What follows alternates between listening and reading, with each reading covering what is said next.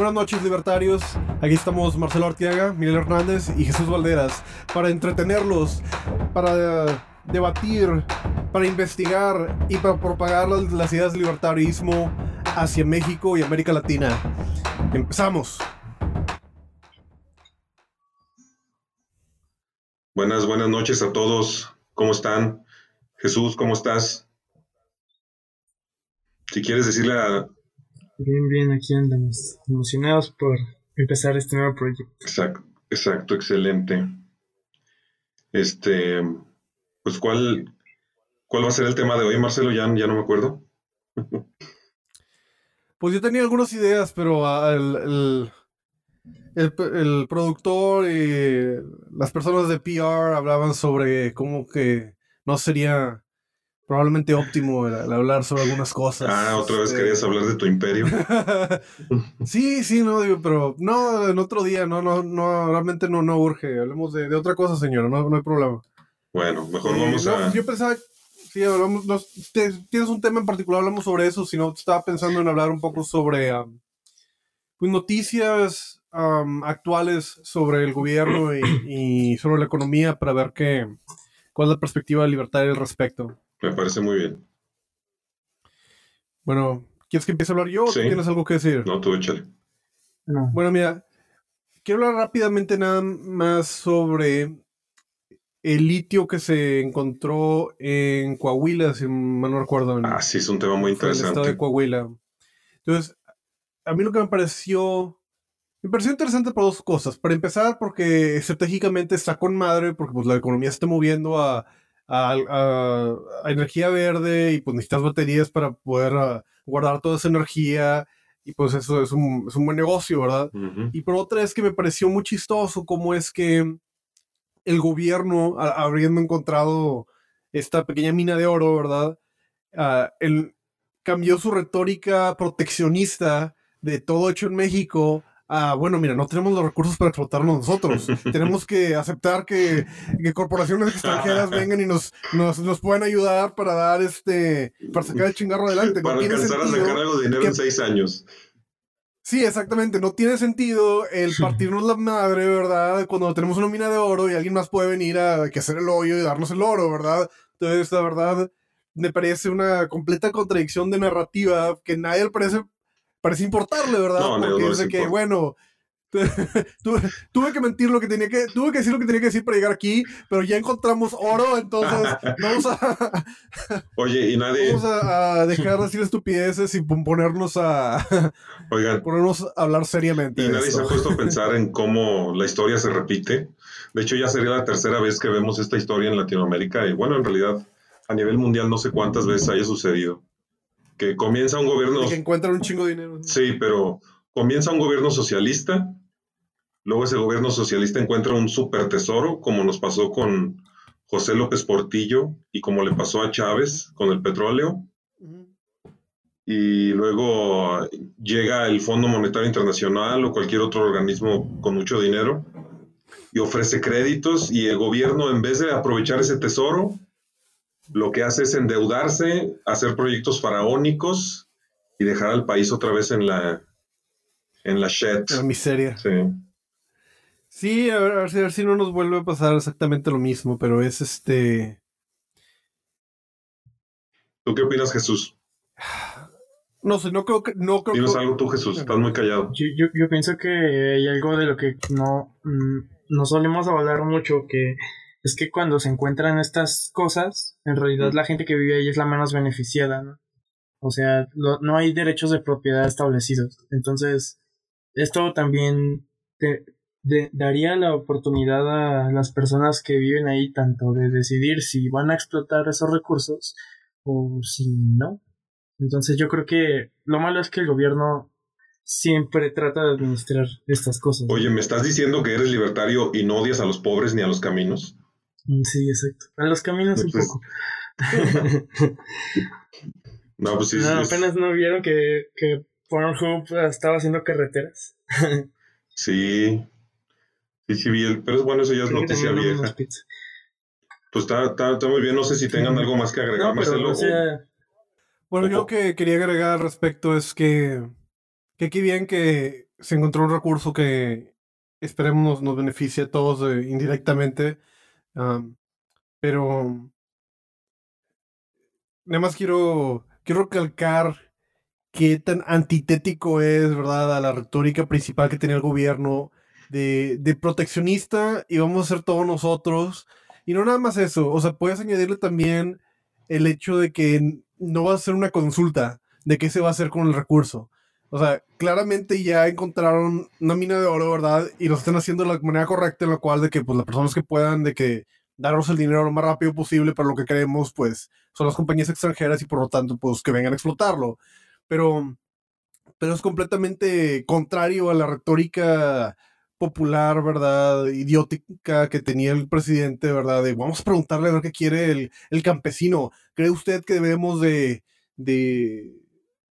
sacar la mina de litio adelante o no sé, mejor de que nos damos un tiro en la cara? No, pues no sé, está difícil la pregunta, ¿verdad? Tal vez deberíamos de perder el tiempo, ¿verdad?, invirtiendo en el campo más cuando claramente nada nace ahí, ¿verdad?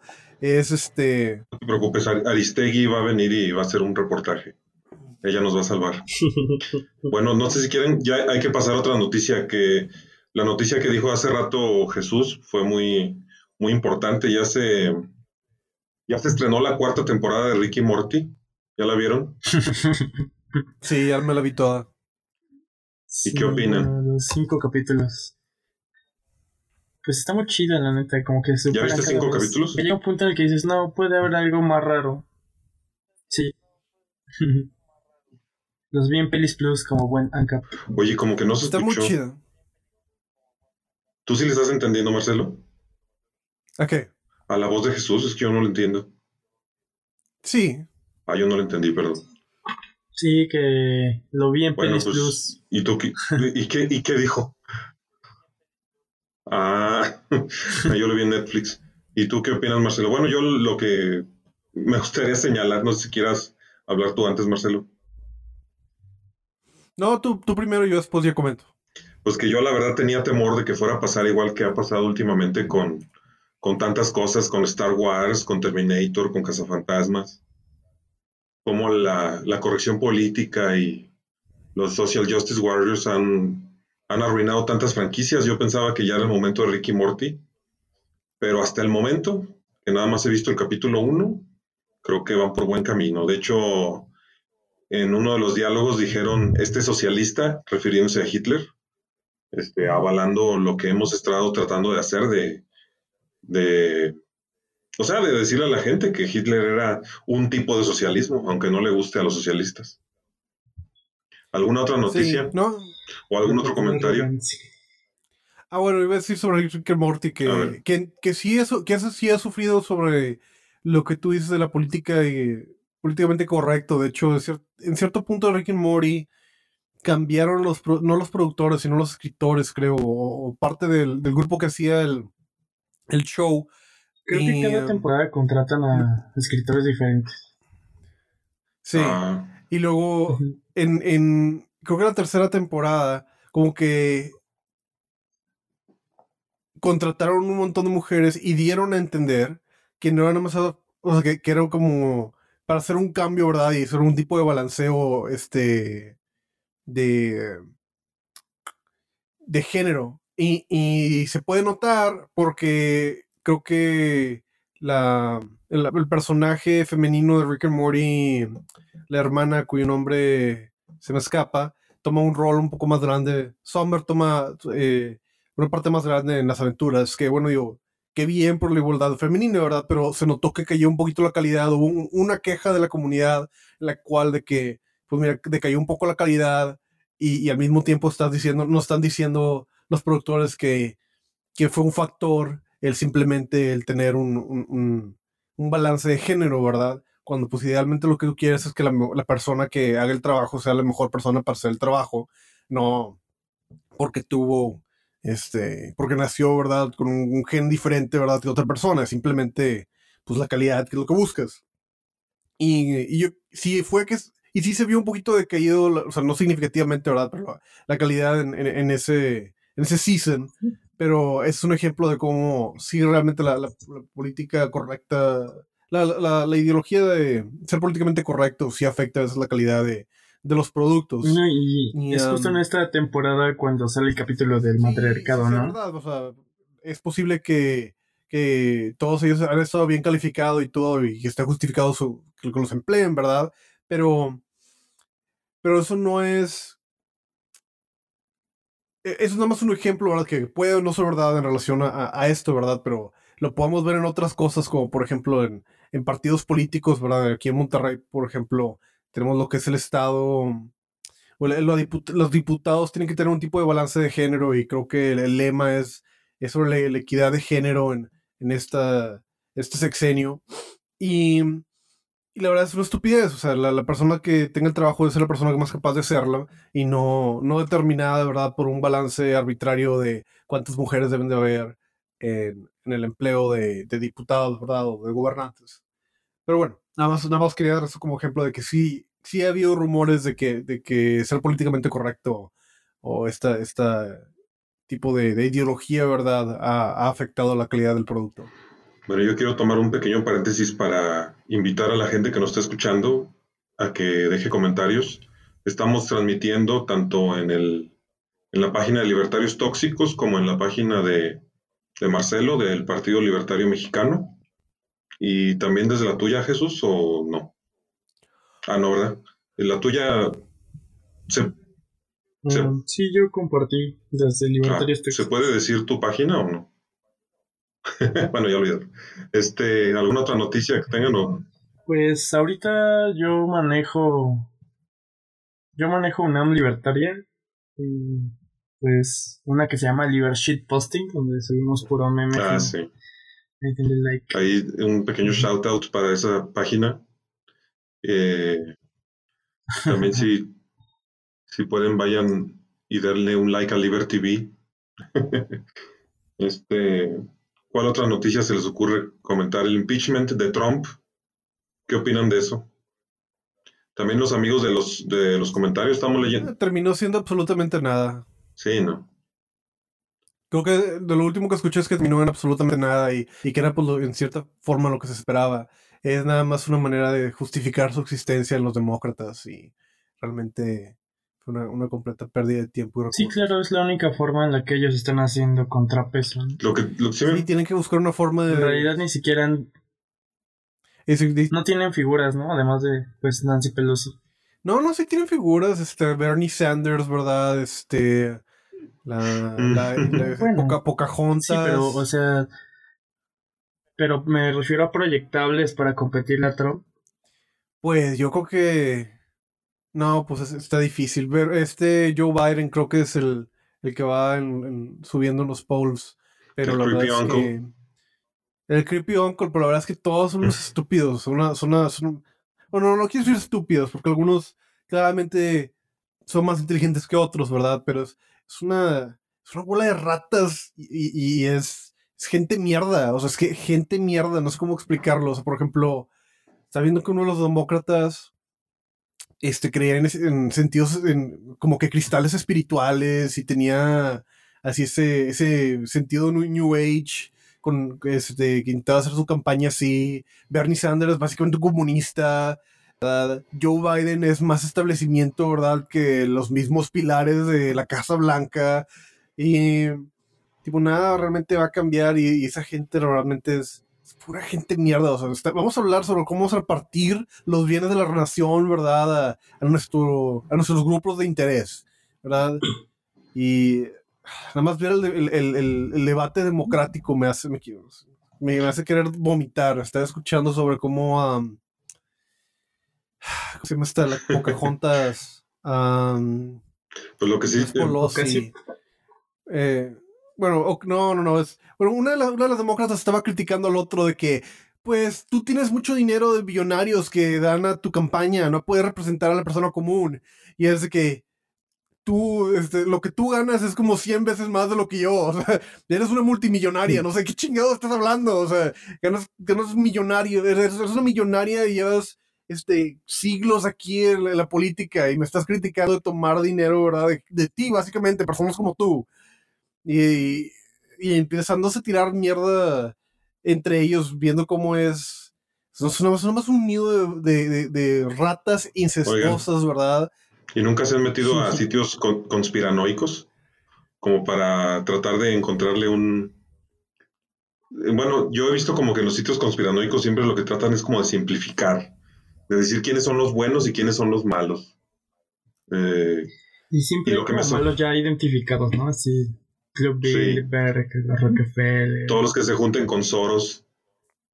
Todos los que se junten con Soros son los malos. Monsanto. Sí.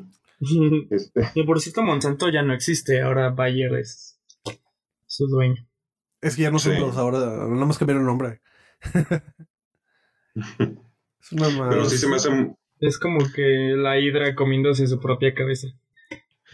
Pero se me hace que sí ha de haber sido difícil para las personas conspiranoicas. Bueno, yo soy conspiranoico a veces, en muchas cosas. Pero sí está muy difícil pensar así como... ¿Cómo es que Trump habla con tanto respeto de López Obrador?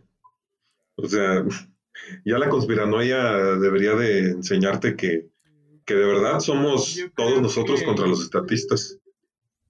Yo creo que no le incomoda en lo absoluto. Así, básicamente es algo que puede tener bajo control. Es, bueno, mi opinión... Sí, más, simplemente le vale madre, ¿no? O sea, le tiene sin cuidado. Sí. Lo ve muy pequeño a López Obrador. Sí, pues siempre lo han visto como a México el pato trasero de Estados Unidos. Y la verdad es que Trump, en esencia, no es anti-mexicano, anti-extranjero. El güey construyó la mayoría de sus edificios con mano de obra extranjera. No es como que realmente le importa. Lo que sucede es que... Sí, es todo. O sea, realmente él le vale madres. Lo que pasó es que dentro de su campaña, cuando iba empezando... básicamente hizo un comentario racista y vio que le funcionó muy bien y pues de ahí se agarró para hacer su personalidad antiestablecimiento, pro hombre blanco, antiforáneo, pero él sabe, verdad, que son puras mamadas. Y está diciendo nada más lo que quiere escuchar el ciudadano promedio, verdad, y sabe que está... Pues como cuando los políticos aquí suben memes, verdad, y empiezan a hablar de como personas de rancho, como Fox era el CEO de Coca-Cola. El vato no tiene nada de ranchero. O sea, el güey vive en su oficina, ¿verdad? Usa una computadora, ¿verdad? No es un ranchero. Pero pues la gente quería hacer eso y le funcionó y se puso las botas y empezó a aventarle la madre a sus oponentes y eso es lo que funcionó. Es lo mismo con Trump. Sabe lo que funciona, sabe lo que tiene que hacer, pero al final de cuentas es de que es o es indiferente, ¿verdad? O busca una manera de sacar provecho. No es ciencia, es simplemente es negocio sub 01. Pues sí. ¿Alguna otra noticia que se les ocurra? O sí, ya hablamos del... ¿Cuánto tiempo llevamos ya transmitiendo? 17 minutos apenas. Ah, no, 20. No, pues todavía queda tiempo. Yo quería que nos hablaras un poco, Jesús, del tema que habíamos dicho de qué va a pasar con Unión Editorial en México y qué ha pasado internacionalmente y todo eso. No sé si tengas un poco de... Pues, qué decir. Mira, fíjate que en la pasada Feria del Libro de Guadalajara, pues tuvimos la oportunidad de contactar con el director de la editorial. Estuvimos trabajando y pues una cosa llegó a la otra y lo que ellos pretenden es pues expandir su mercado en México. Yo le comentaba que aquí es muy difícil acceder a esta literatura y pues nada, yo creo que lo que pasa es que ellos operan a través de un distribuidor en México, pero el distribuidor se especializa en derecho. Entonces esto hace que no conozcan el fondo y que el fondo esté ahí parado y que además pues sean muy pocos los lugares en donde se pueden conseguir estos libros. Entonces lo que hicimos, en eso estamos, pero lo que pretendemos es diseñar una plataforma en la que los productos se puedan imprimir aquí para reducir costos tanto de la nacionalización de los libros que pues son impuestos y de la importación. Entonces vamos a intentar pues manejar una estrategia comercial distinta aquí en México. Entonces, principalmente para que pues... ¿Pero eso es una tecnología nueva o cómo? Pues es más o menos... O bueno, yo la verdad estoy muy atrasado. Pues mira, es sencillo. Creo que es lo que está... Más bien es parecido a lo que hace Amazon. Pero nosotros pretendemos trabajar de manera que acerquemos al cliente con la imprenta. Nosotros seamos el intermediario que autoriza a la imprenta imprimir determinados libros que ya se hayan pagado previamente. Esto es básicamente operar bajo demanda. Si nosotros operamos con impresión bajo demanda, ahorramos costos, evitamos tener pues ediciones obsoletas, y sobre todo cubrir un mercado que pues está creciendo, ¿no? No, pues está, se escucha bien, pero ¿y cuánto sería el tiraje mínimo? Pues pretendemos hacerlo desde una pieza. ¿Desde una pieza? O sea, desde un ejemplar alguien puede pagarlo y que se le esté entregando en las próximas 2 semanas, y así no te esperas un mes, que es como si lo pidieras desde España, o a un precio exagerado como lo es en Mercado Libre o en Amazon a través de vendedores independientes. Pero pues nada, eso es nuestra intención ahora. Yo voy a estar colaborando como agente comercial aquí. Entonces, pues nada, si ustedes o si alguien de los que nos escucha quieren un libro y no lo han encontrado en una editorial, pues estamos abiertos a ir haciendo una lista para que pues en lo próximo se les pueda surtir sus libros. Está súper interesante. ¿Dónde se pueden poner en contacto contigo o con Unión Editorial? Pues tenemos la página de Unión Editorial México, que afortunadamente en menos de un mes de creación llegamos a los 400 likes. Y pues en mi perfil de Facebook, Jesús Valderas. Anótenle ahí, Jesús Valderas. No sé si ven ahí la foto. Ah, no, pero ya no es la que tienes de perfil. Ahí falla, pero pues creo que sí es más fácil si buscan Unión Editorial México, pues ahí van a encontrar más información. No, pues está bien. Igual, ¿cómo ves, Marcelo? ¿Todavía andas por ahí o qué? Pues nada, esto es claro. Como... Ah, ok. Perdón, Jesús, ¿qué más? Sí, pues nada, estamos diseñando la plataforma. Por lo mientras yo tengo algunos ejemplares de algunos clásicos, otros no tan clásicos, pero pues nada, ahí andamos. Tú ya sí te llegaron los tuyos, ¿no? Sí, me faltaron 2, pero sí. Oh. Bueno, pero ahí ya tienes el bono. ¿Qué te iba a decir? ¿Y cuáles son los que más se te han vendido? Pues eso es... Pues mira, la verdad es que sucede algo muy extraño. La semana que estuvimos en la Feria del Libro de Guadalajara, el libro más vendido fue el libro negro de la Nueva Izquierda. Yo nunca recomendé ese libro, pero la gente llegaba por él. Y es muy curioso porque yo no sé en dónde se habrá vendido ese libro o anunciado, pero muchas personas pues solo iban por ese libro, no estaban como familiarizados con el libro de eso, y estaban buscando ese libro en especial, y pues no sé, se vendieron alrededor de 150 ejemplares. Pues yo ese libro sí lo tengo, y lo venden hasta en las tiendas así de artículos religiosos. Eso te habla de pues, más o menos del público. Yo no sé en dónde se haya anunciado ese libro, pero sí tuvo un buen mercado. Anduvo aquí de gira Laje. Laje anduvo aquí de gira. Y sí me invitaron al evento y sí quería ir, aunque sea para presenciarlo, pero no alcancé a ir. El que sí fue Gerardo Garibay, hasta hay una entrevista. Y pues yo quería ir porque pues, se supone que Laje fue libertario, ¿no? ¿Todavía es libertario? No lo sé. ¿Tú qué opinas, Marcelo? Estás muy callado. Pero creo que es ¿sobre el libro o sobre qué? De Laje, no te creas. Si quieres, no opines. o como quieras. Pues como ven, ya cumplimos la media hora, no sé si ya quieran que ahí le cortemos. Sí. Y ya nomás hay 5 personas escuchando. Yo digo que le demos para adelante unos 10 minutos más, a ver si llega más gente, y si no, pues ahí le paremos.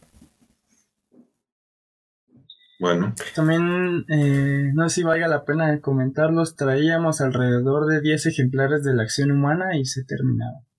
Traíamos varias ediciones de pasta dura del socialismo, los lamentos de la libertad de Hayek, Derecho, Legislación y Libertad y otros clásicos que sí se acabaron. Entonces, pues nada, nuestro plan es tener todo el fondo disponible aquí. Y como les decía, estar trabajando con impresión bajo demanda. Oye, Marcelo, ¿no te quieres aventar la segunda edición de tu comercial del partido? Sí, a huevo. Pueblo ignorante de México. ¿Les gusta comer? ¿Les interesa el poder pagar comida? ¿Es de su interés poder llegar al próximo mes con vida? Entonces, únanse al Partido Libertario Mexicano, que busca bajar la inflación. La inflación es un impuesto por el Estado, sin que te digan que es un impuesto. Esto hace que puedas comprar menos cosas cada mes. Pero lo que sucede es que el gobierno busca incrementar los sueldos por ley, y esto incrementa la inflación, señores, y nos fastidia a todos.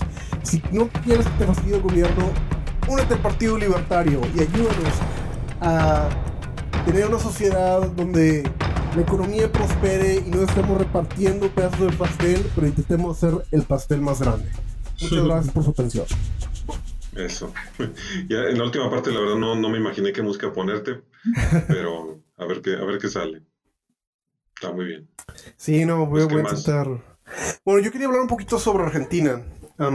Escuché una medida en la cual el gobierno quería retener los dólares de la población, otra medida en la cual querían hacer impuestos al 30% por compras en el exterior, una variedad de barbaridades, ¿verdad? Completamente en contra de la libertad económica, para intentar mantener el teatrito que tienen de economía.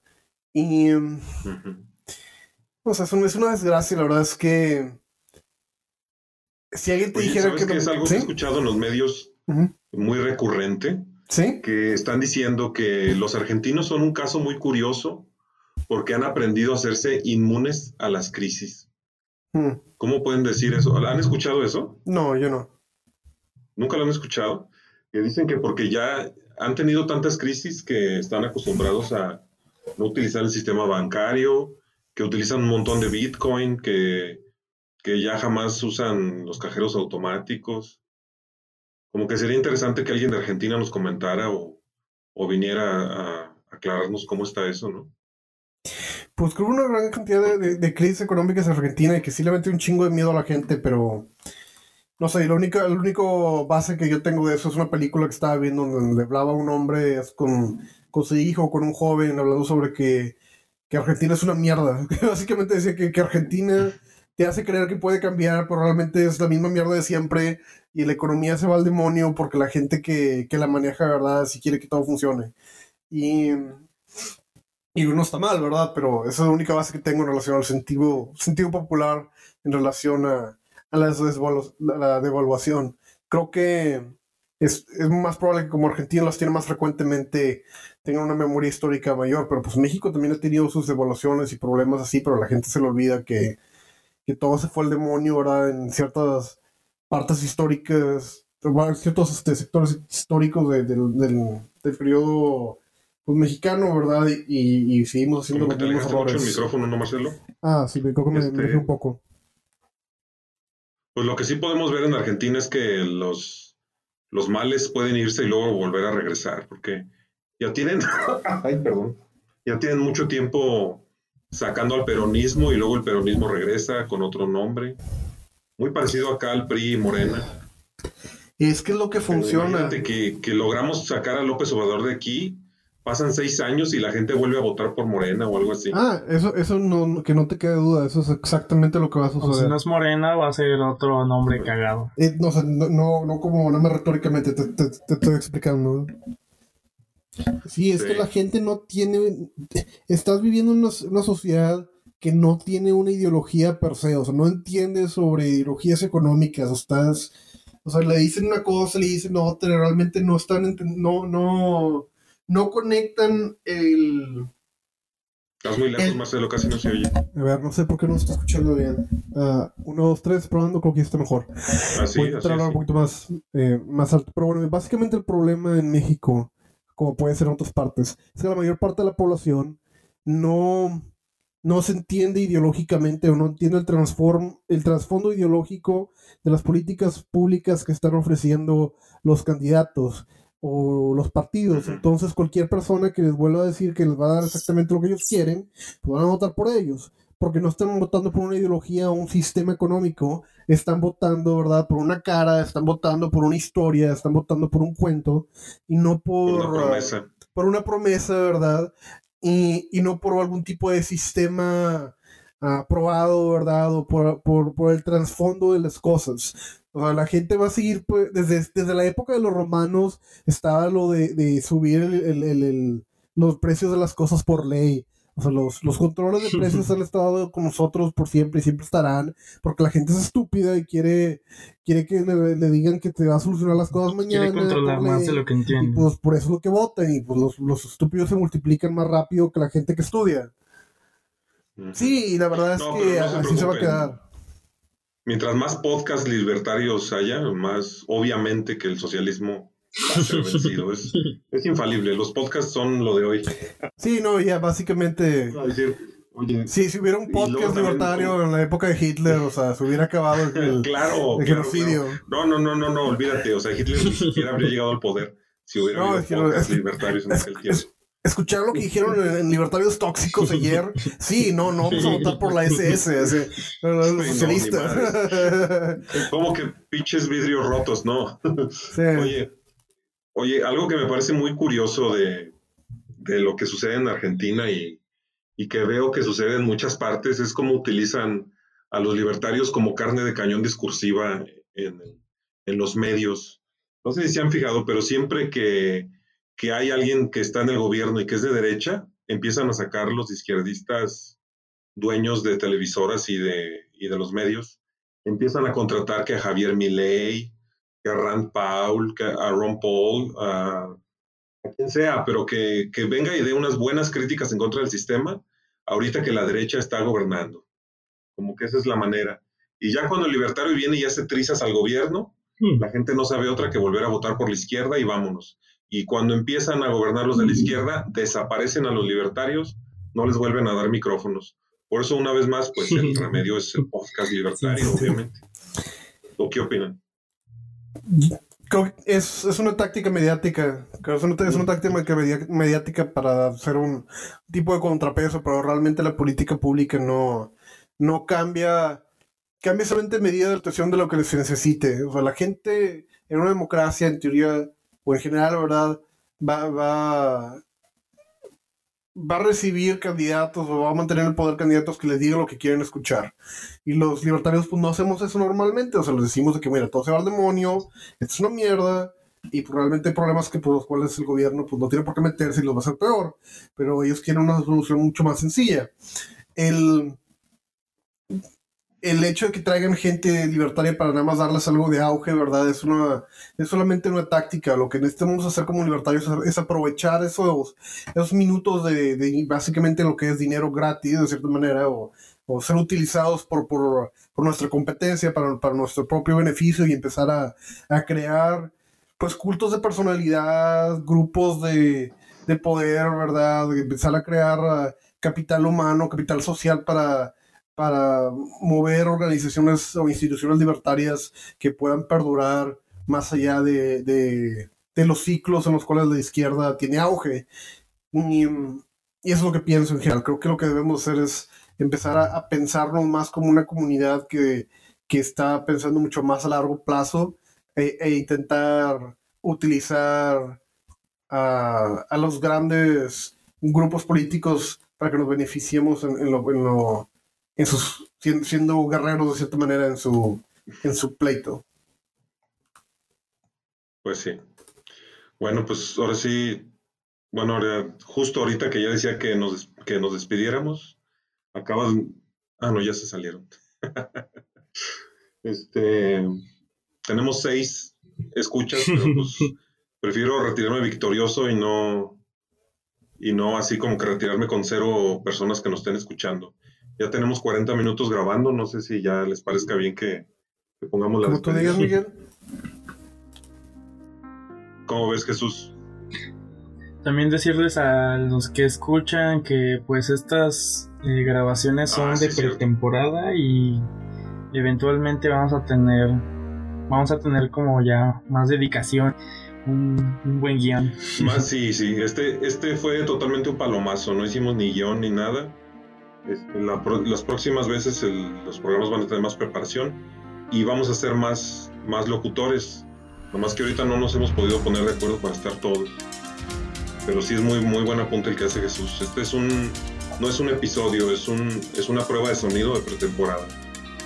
Así que si quieren ya despedirse, ¿te quieres despedir, Marcelo? Sí, pues quería decirles a todos que gracias por su tiempo. Intenten comentar para que nosotros sepamos que hay interés de la comunidad y trabajemos más duro para crear un mejor producto para ustedes. Únanse al Partido Libertario Mexicano, ayúdenos a combatir el socialismo. Y como cada noche lo recuerdo, si tú estás escuchando esto, tú eres parte de la solución. Muy bien, Jesús, si te quieres despedir con otra cosa. Muchas gracias. Pues nada, ahí síganos, estén al pendiente. Y pues nada, saquen las chelas. Bueno, pues muchas gracias, amigos. Ponemos musiquita de despedida. Y así de triste como está la música, estábamos nosotros de irnos. Muchas gracias por haber escuchado Libertarios Tóxicos. Y adiós.